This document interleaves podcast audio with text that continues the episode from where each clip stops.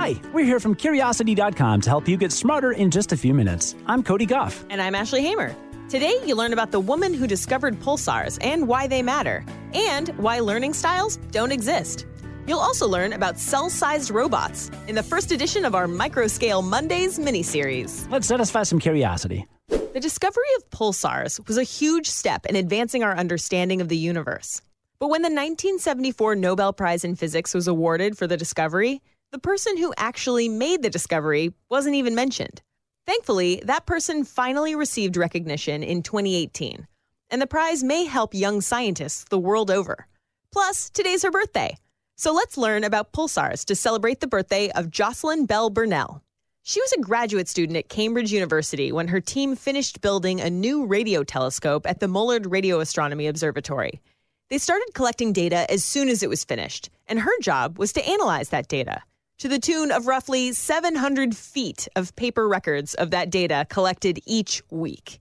Her job was to spot unusual signals, and she found one less than three weeks later a faint pulse that disappeared and reappeared every 1.34 seconds on the dot. After spotting more of these pulsing signals, she and her thesis advisor started calling them pulsars. Pulsars are spinning neutron stars that emit powerful beams of radio waves from their magnetic poles. The beam is what Bell Burnell had detected in that first unusual telescope reading.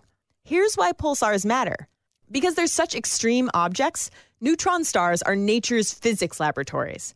They experience extreme gravity, a density beyond that of atomic nuclei, and incredibly strong magnetic fields. And we can't recreate any of those things here on Earth. The timing of a spinning neutron star, or a pulsar, can help us precisely measure these properties.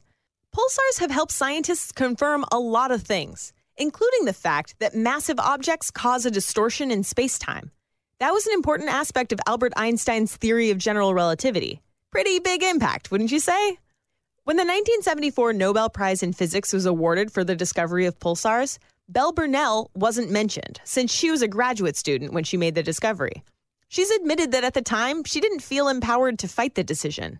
But in 2018, she got some of the recognition she deserved in the form of a $3 million special breakthrough prize in fundamental physics.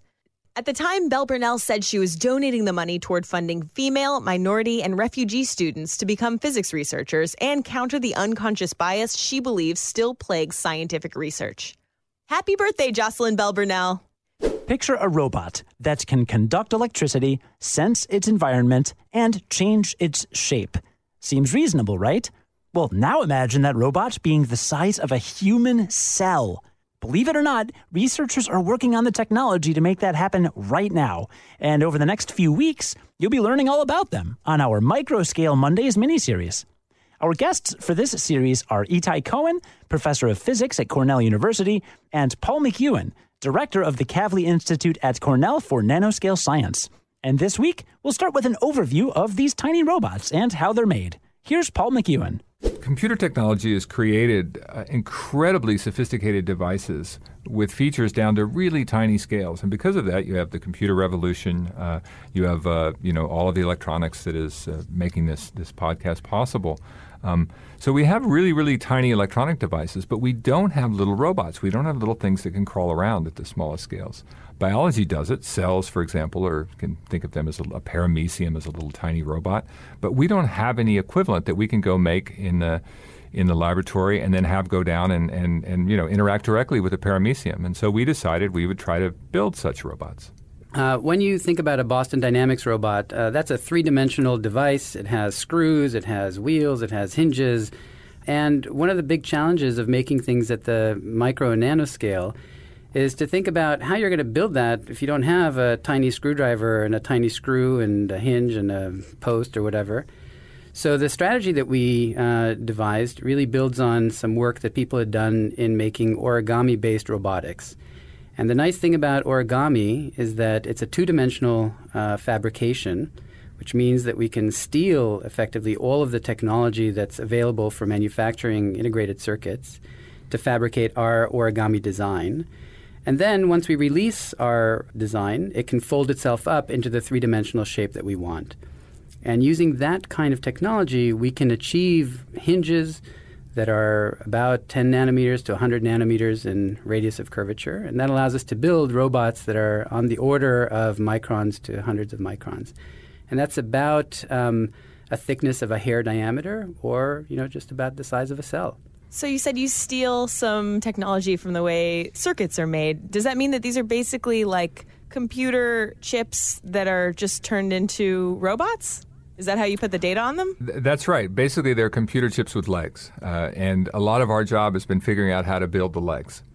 And I should say that's a non trivial thing because um, there have been people who have made uh, very small robots. And by that I mean, you know, you have like a, a helical corkscrew like object with a magnet at the end that can rotate the corkscrew. And uh, in the field of, of microscale robotics, that's kind of where we've been.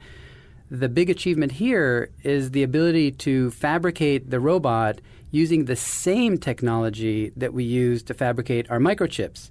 That allows us to build everything together, fold it up, and now we have literally a microchip with legs. So, on one hand, we have made very sophisticated uh, little robots with no legs that have a whole computer chip on them that we can release off the substrate and uh, even put it in the brain of a mouse, shall we say, to record temperature or what have you and report that information back. Um, the ones that we've made with legs that get up and crawl around have very simple brains. In fact, they have just a few little electronic devices on board, and we power them and make them move by shooting light at them, which activates them. So we haven't quite put all the pieces together, but we know exactly how to do it. Don't worry because we'll help you put the pieces together over the next few weeks on our Microscale Mondays mini-series. The last voice you heard was Paul McEuen, and you also heard Itai Cohen. They're both physicists at Cornell University, and you can learn more about them and their research in today's show notes. Next week, we'll learn about the cutting edge technology that makes it possible to make these micro scale machines. We mentioned this on a full length episode of the Curiosity podcast a couple years ago, but it bears repeating. Learning styles are a myth. I'm talking about the idea that different students' brains are better suited to different styles of learning. As in, some people might learn better from reading about something, while other people would learn better from being hands on with a project. Even though decades of research show that it's simply not true, it's still an idea that lots of people have, including educators. That's a problem because it can actually harm a student's ability to learn. So let's get into the science. The most popular model of learning style is known as VAK theory for visual, auditory, and kinesthetic. It's one of lots of models based on the central idea that a given lessons presentation should mesh with the student's learning style in order for it to be most effective. But as far back as 1970, education researchers confirmed that there is no evidence to support this idea. Despite this, as recently as May 2019, a survey of 700 people, including educators, showed that 90% of them believe that people learn better in their individual learning style. So why can't we seem to get this straight? Believe it or not, the pervasiveness of this myth probably comes down to culture, according to researcher Catherine Scott.